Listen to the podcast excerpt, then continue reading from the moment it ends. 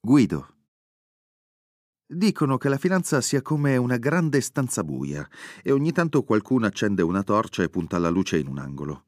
D'improvviso tutti si accorgono di cosa ci sia in quell'angolo e di quanto sia importante e cominciano a parlarne sulle colonne dei grandi giornali del mondo e non smettono finché non si crea un consenso generale sul da farsi. Poi agiscono. Ora la luce è puntata sul debito dei paesi europei. La rozza bestia di Yeats è finalmente arrivata a Betlemme ed è in quel momento che il sogno dei padri fondatori dell'Europa si spezza. Quando la possibilità di frammentazione dell'unione monetaria smette di essere un'ipotesi astratta per prendere vita e incarnarsi in un indicatore abbastanza oscuro che fino a quel momento si era mosso ben poco e aveva riguardato principalmente gli studiosi di finanza teorica. È lo spread, cioè la differenza tra i tassi di interesse dei titoli emessi dal paese egemone, la Germania, e i tassi dei titoli degli altri paesi d'Europa. Diventa subito lo strumento ideale per misurare la distanza tra il sogno e la realtà, lo spread. È l'immagine perfetta e misurabile ogni giorno nelle borse di tutto il mondo dell'inefficienza di quello che in teoria avrebbe dovuto essere un sistema monetario unico, composto da stati i cui tassi di interesse erano, se non identici, almeno molto vicini. Sarà dalle sue fluttuazioni che d'ora in poi si dedurrà il valore che il mercato attribuisce alla sostenibilità del debito dei singoli paesi. Oppure, per farla più semplice, sarà lo spread a misurare la febbre dell'Europa. E la febbre comincia subito a salire. È la rottura di un dogma. Ciò che era rimasto in letargo per anni si sveglia all'improvviso e in finanza non esiste nulla di più pericoloso di qualcosa che non si muove mai, perché poi, quando si muove... Gli operatori di tutto il mondo iniziano a inviare contemporaneamente ordini di vendita sui titoli di Stato greci ed acquisto sui titoli di Stato tedeschi, così da far impennare lo spread e alimentare la paura dei mercati e della politica di essere sul punto di assistere all'uscita dall'euro della Grecia, forse anche al collasso dell'euro stesso. Si apre una crisi al buio, senza possibilità di soluzione immediata e potenzialmente persino senza sbocco, perché nei trattati non è stato previsto un meccanismo di uscita dall'unione monetaria e dunque nessuno è in grado di dire cosa potrebbe succedere se la situazione continuasse ad aggravarsi.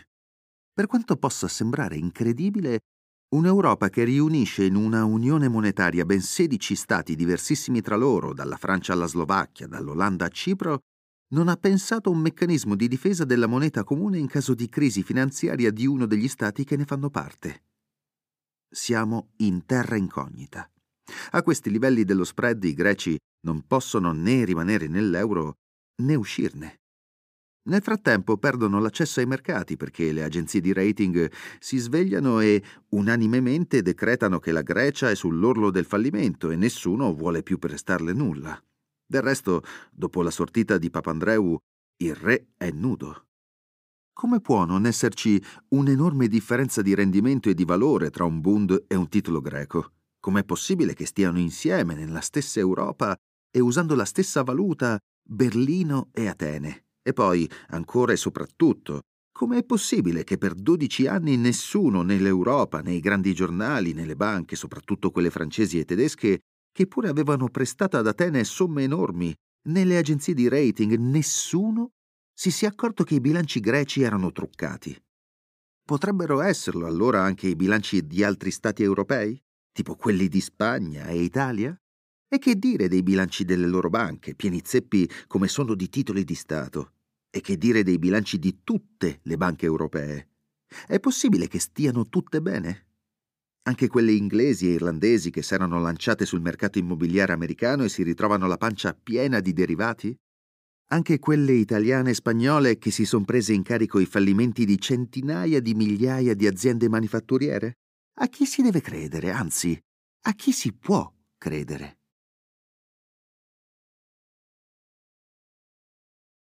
Edoardo. Il commento migliore a tutta questa storia ce lo regalò il benigni Roberto. Un giornalista gli chiese cosa pensasse del debito greco e lui rispose più o meno così, se ricordo bene. Come? La Grecia è indebitata con noi. Ma stiamo scherzando. Ma che siamo tutti impazziti, chiediamogli subito scusa ai nostri fratelli greci e alle nostre sorelle greche. Siamo noi, noi a essere indebitati con la Grecia di tutto quello che si ha di più caro e che ci ha fatti diventare quello che siamo. L'arte, la democrazia e la bellezza e la filosofia. E questo debito non potremo mai ripagarglielo alla Grecia, mai, fino alla fine dei tempi. Forza, diteglielo subito che state scherzando, altrimenti si preoccupano. Guido. Sarà bene dire a questo punto che io non faccio parte di questo panorama disastroso, di questo declino inarrestabile, di questa oscena decadenza. Forse sono stato bravo, di certo ero dalla parte giusta, ma l'instaurarsi nel mondo di quella globalizzazione che ha sbranato intere economie, inclusa quella del mio paese, è avvenuto più o meno in parallelo alla crescita della mia carriera di gestore di patrimoni. Ne ho solo beneficiato io della globalizzazione e la crisi della Lehman, come ogni altra crisi del resto, si è rivelata ex post un'opportunità formidabile per chi fa il mio lavoro, sia per chi specula a breve, sia per chi ha un obiettivo di più lungo termine. È sulla volatilità dei mercati che si fanno i guadagni più rapidi e consistenti, sui crolli e sulle successive risalite. Le migliori performance della mia vita di gestore sono venute dall'investire nei mercati azionari di tutto il mondo, nelle aziende o contro di esse. Ho sempre preferito investire in un'azienda, comprare le sue azioni e guardarle salire, gratificato sia dall'aver avuto ragione a puntarvi, sia dal rendimento che fruttavano, per poi venderle al momento adatto, ma non mi sono mai posto il problema se fosse giusto o no investire contro un'azienda. L'ho fatto a volte, fa parte del mio lavoro. È un meccanismo controintuitivo che fin da ragazzo mi è sempre parso affascinante. Consiste infatti nel vendere allo scoperto le azioni di una società, cioè senza possederle, in attesa di un futuro calo delle quotazioni che mi consentirà di comprarle in seguito a un prezzo più basso, così chiudendo l'operazione. Le aziende possono fallire, qualcuna se lo merita anche, da quanto è gestita male, a volte è un bene che un'azienda fallisca perché il suo declino e la sua agonia finiscono quasi sempre per avvelenare i pozzi del mercato in cui agisce e impedire la nascita di aziende nuove e migliori. Anche un intero settore di mercato può sparire se, per esempio, la tecnologia o l'entrata in vigore di nuove leggi lo rendono obsoleto.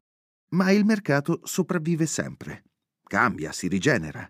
E se lo Stato riesce ad ammortizzare nel breve periodo i costi sociali, nel lungo periodo è il mercato stesso, se sano, a rimediare alla perdita di posti di lavoro nel sistema, riassumendo in aziende migliori gli uomini e le donne che lavoravano nelle aziende fallite. A volte penso che i fallimenti siano gli anticorpi di un corretto funzionamento del gran corpo del mercato. Ora però mi trovavo a dover investire contro uno Stato, un libero Stato di quell'Europa in cui avevo sempre creduto e che era stata uno dei capisaldi della mia educazione, sia personale sia professionale. Stavolta non era il destino di un'azienda a essere messo in discussione, ma il destino di milioni di persone, di europei come me, che io e i miei colleghi di tutto il mondo stavamo mettendo a rischio. Perché se la Grecia falliva, i suoi 11 milioni di cittadini non potevano farsene una ragione e abbandonarla per andare a vivere e lavorare altrove mi accorsi che era il mio stesso ruolo a cambiare. Smettevo di essere un investitore imparziale, interessato solo ed esclusivamente a far conseguire un utile lecito ai miei clienti, per diventare una specie di legislatore occulto della Grecia. Sì, perché erano le nostre vendite, le mie e quelle dei miei colleghi in giro per il mondo, a far salire lo spread e terrorizzare l'Europa e a costringere il governo di Atene a intervenire più volte sul suo bilancio con misure improvvise e draconiane, approvate nel cuore della notte da un Parlamento terrorizzato, mentre Piazza Sintagma era cinta d'assedio da migliaia di dimostranti e dalle truppe televisive di tutto il mondo. Ai greci venivano aumentate l'IVA e le tasse, tagliate le pensioni e gli stipendi. Erano migliaia di persone che perdevano il lavoro da un giorno all'altro. Vendere forzatamente e congiuntamente il debito di uno Stato fino a metterlo in ginocchio e ottenere di influenzarne le leggi significa diventare un soggetto politico di quello Stato, non eletto eppure potentissimo significa falsare la democrazia di quel paese e di conseguenza di tutta l'Europa, indebolirla fino a renderla poco più di un simulacro e poi cancellarla del tutto. Non era Papandreou a governare la Grecia, eravamo io e quelli come me. Se una riforma non ci convinceva, intensificavamo la pressione in vendita e costringevamo il governo di Atene a sostituirla con una più dura. E per quanto dure fossero, non lo erano mai abbastanza da convincerci. Era sempre troppo poco e troppo tardi. Non mi piaceva per nulla impoverire i greci. Lo facevo, certo, perché dovevo. Lo dovevo ai miei clienti, al mandato fiduciario che mi avevano dato e che consisteva nel farli guadagnare. Se per qualche ragione avessi smesso di farlo, qualcuno avrebbe preso il mio posto.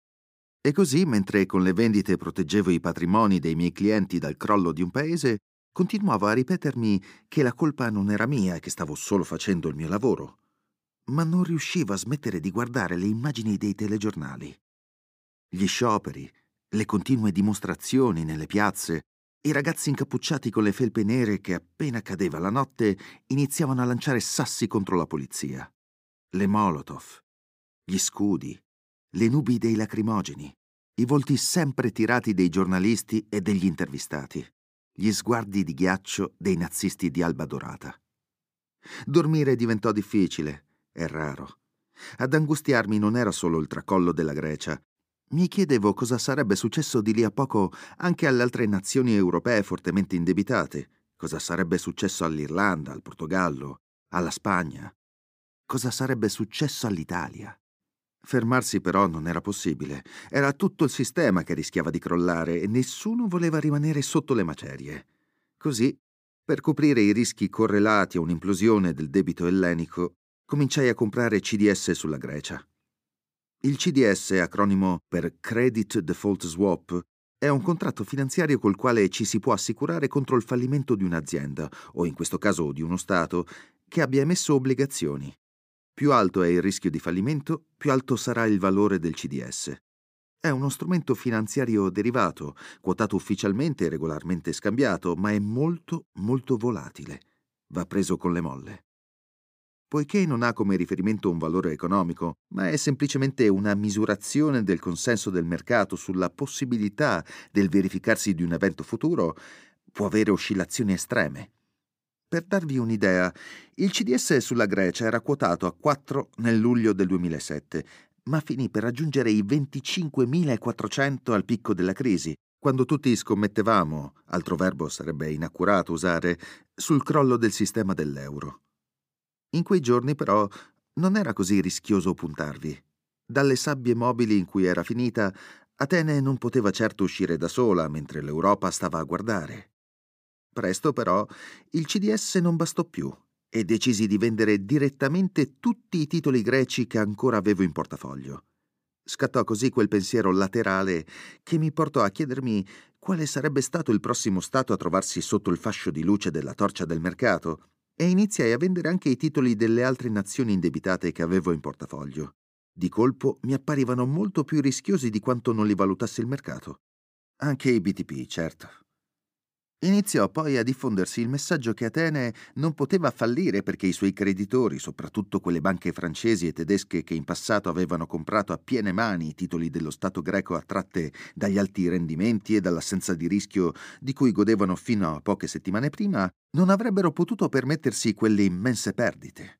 Al tempo stesso, però, la Grecia non poteva nemmeno essere salvata del tutto, poiché agli occhi degli elettori tedeschi un salvataggio europeo avrebbe rappresentato una pericolosissima rottura delle regole e l'incoraggiamento ad altri paesi indebitati a comportarsi allo stesso modo, e così, dopo settimane di passione, venne scelta una soluzione di mezzo, la migliore per i forti, la peggiore per i deboli. L'Europa e il Fondo monetario finirono per concedere un prestito di salvataggio di 110 miliardi di euro, che se da un lato dava ossigeno ad Atene e dall'altro le imponeva ulteriori, severissime misure di austerità. Troppo severe per un paese già in ginocchio. Era come pretendere che la Grecia uscisse dalle sabbie mobili tirandosi per i capelli, come il barone di Munchausen. Fu questo approccio ad alimentare la narrazione del contagio. Se la Grecia è il paziente zero, quello su cui si è manifestato per la prima volta e con la massima forza il virus, allora sarà bene iniziare a misurare la febbre anche ad altri pazienti e a giudicare dal costante aumento dello spread tra i loro titoli e quelli tedeschi Risultano infetti anche il Portogallo, l'Irlanda e la Spagna. I problemi di questi tre stati preoccupano i mercati. Era questa, comicamente, una delle espressioni più usate dai commentatori finanziari, come se a preoccuparsi dei debiti di queste nazioni fossimo noi che vendevamo, e non i cittadini e le cittadine di Lisbona, di Dublino e di Madrid, che passavano le giornate davanti alla televisione in attesa di buone notizie che non arrivavano mai. Subito dopo, naturalmente, tocca all'Italia, il paese più indebitato di tutti. Del resto era sotto osservazione da mesi, in pratica dal giorno in cui Papandreou andò in televisione a vuotare il sacco delle bugie. Per quanto le dimensioni della nostra economia e del nostro debito siano così ingenti da farci definire too big to fail, troppo grandi per fallire, lo spread tra i BTP e i titoli tedeschi inizia a salire. Ma anche la Lehman, del resto, era too big to fail ci mettono nello stesso gruppo tutti insieme e diventiamo il problema dell'Europa. Dalle nostre iniziali iniziano a chiamarci pigs. Portogallo, Irlanda Italia, Grecia e Spagna. I maiali.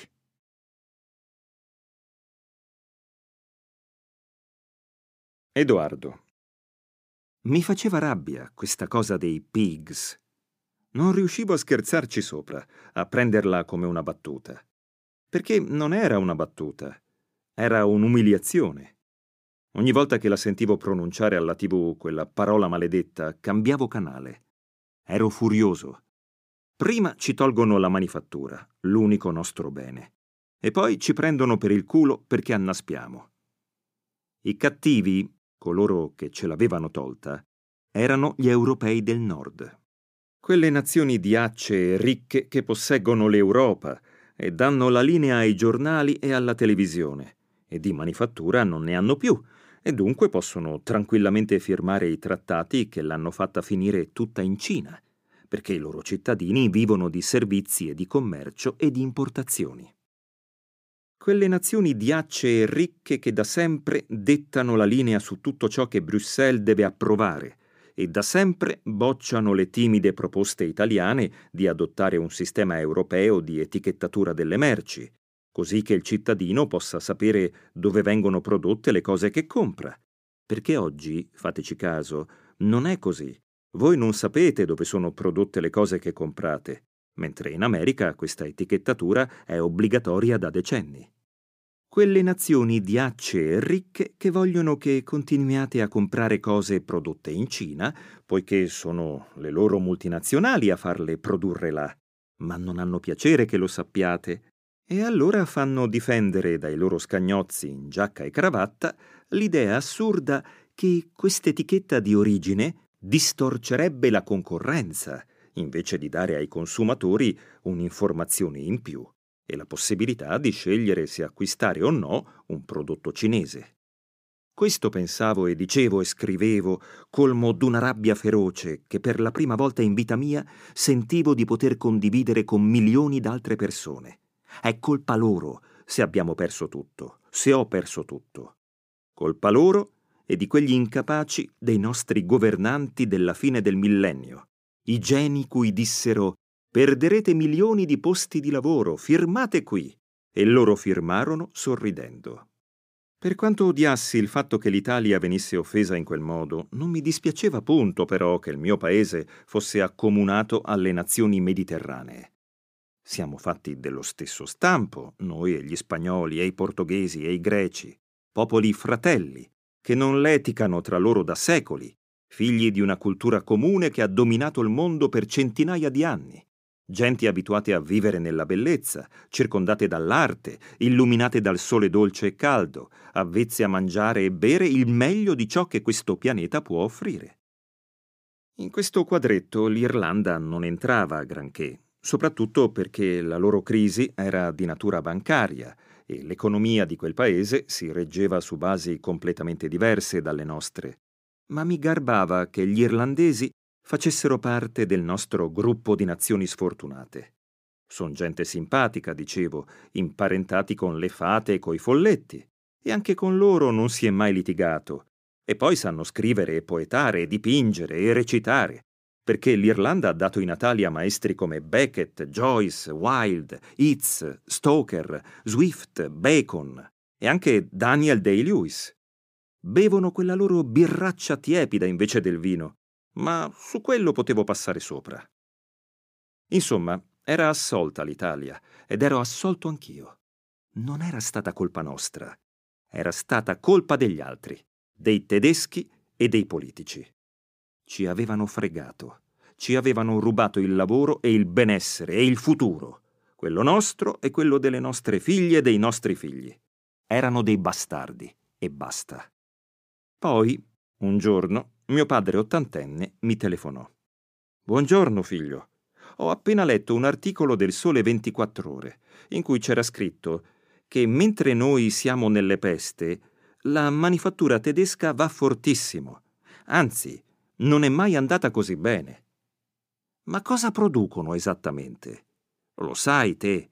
Cioè, hanno cambiato produzione o fanno quello che hanno sempre fatto? Fanno quello che hanno sempre fatto, babbo. Le automobili, le materie plastiche, la chimica, la farmaceutica, le macchine industriali, la gomma, le solite cose tedesche. Ah, ecco, io me li ricordo, sai, quegli impianti immensi lungo le autostrade, quelle ciminiere gigantesche alte più di cento metri che si vedeva sempre quando si andava a vendergli il loden. Anch'io, babbo. Eravamo insieme. Sì. Ma ora te lo chiedo perché pare che mentre noi siamo in crisi, loro stiano avendo un grande successo. Esportano sempre di più. Ti risulta? Sì, sì, hanno successo, è vero. Anche in Cina esportano, dice questo articolo del Sole 24 ore. Sì, credo di sì. E come fanno? Mio padre era stato d'accordo di vendere la ditta che aveva raccolto piccola e barcollante dalle mani del nonno e negli anni aveva portato al successo. Nemmeno lui vedeva più un futuro nel tessile. Da quando non lavora si è molto rasserenato. Ha potuto finalmente dedicarsi a mia madre, alla lettura, a Beethoven. Ha persino trovato la fede. È diventato un cristiano fervente. Va alla messa, prega. A volte canta in chiesa. Ogni tanto cerca di convertirmi. Eh, Edo, come fanno? Perché a loro riesce e a noi no? Non lo sapevo. Balbettai qualcosa su certi dazi europei che sono rimasti a proteggere dei settori particolari e molto tedeschi, tipo la chimica e la siderurgia, ma non era una risposta e se ne accorse. Fa una ricerca su internet per il tuo vecchio padre, dai. Scopri come fanno. Mi garberebbe saperlo. Promisi che avrei dato un'occhiata e ci salutammo. Quella domanda non mi sortiva dalla mente, però. Come facevano i tedeschi? Ci misi ben poco a scoprire l'esistenza della Fraunhofer, una rete pubblico-privata di laboratori di ricerca applicata che ha un budget annuale di 2,1 miliardi di euro, il 30% dei quali sono finanziamenti dello Stato tedesco, mentre il resto viene da contratti con industrie private e progetti di ricerca finanziati dallo Stato. La Fraunhofer avviò la sua attività nel 1954 fondando il suo primo istituto di ricerca. Oggi ne esistono 67, sparsi in tutta la Germania, e danno lavoro a 24.000 scienziati. Questi 67 istituti non fanno teoria, ma si occupano esclusivamente di tradurre in innovazione industriale i risultati delle ricerche più avanzate e della loro continua collaborazione con le piccole e medie aziende, che a quanto pare continuano ancora oggi a essere il fulcro del sistema economico tedesco, a regalare a quest'ultime quel vantaggio competitivo che consente loro di prosperare mantenendo la produzione in patria ed esportando ad alto prezzo prodotti tecnologici che diventano impossibili da creare altrove. Mentre noi ci affidavamo al talento selvatico e irriproducibile dei nostri piccoli imprenditori e ci beavamo di tutte le chiacchiere sulla cultura millenaria e sull'arte e sulla bellezza del paese più bello del mondo, che in qualche modo miracoloso si sarebbero insufflate nei nostri prodotti e ci avrebbero sempre consentito di venderli ovunque, la Germania costruiva un potentissimo sistema di ricerca che studiava praticamente tutto, dagli algoritmi alla fotonica, dalle ricerche sul legno all'eolico, dai sistemi di misurazione alla logistica, ai laser, alla matematica industriale, alle nanotecnologie, alla fisica dello stato solido, all'immunologia. Ma si concentrava su progetti che potessero avere un'immediata applicazione industriale per le aziende tedesche. E in questo sistema di condivisione di tecnologie brevettate e protette, diventa assolutamente fondamentale che la realizzazione del prodotto rimanga in Germania perché, come sostengono alla Fraunhofer, si può continuare a inseguire e ottenere la vera innovazione solo se la si produce. Non è finita la manifattura in Europa, allora. È finita la nostra manifattura, quella povera e geniale e antica e anarchica e completamente disorganizzata, ignorata dallo Stato, prodotta con le macchine comprate dai nostri padri, usando i metodi che avevamo imparato dai nostri nonni. Avvilito andai a raccontarlo a mio padre. Lui ascoltò con attenzione, senza dire nulla. Si fece solo ripetere il numero dei ricercatori della Fraunhofer. 24.000. Alla fine annui, sorrise amaro, mi ringraziò. Poi si voltò a guardare il vuoto fuori dalla finestra.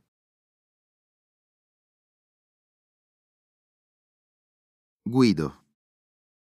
Il 19 ottobre 2010 Angela Merkel e Nicolas Sarkozy si incontrano a Deauville, un'elegante cittadina costiera della Normandia, e si fanno fotografare mentre passeggiano d'amore d'accordo sul lungomare alti uguale, drammaticamente malvestiti, camminano e gesticolano circondati da guardie del corpo e funzionari, fotografi e operatori televisivi sullo sfondo di una grande spiaggia deserta.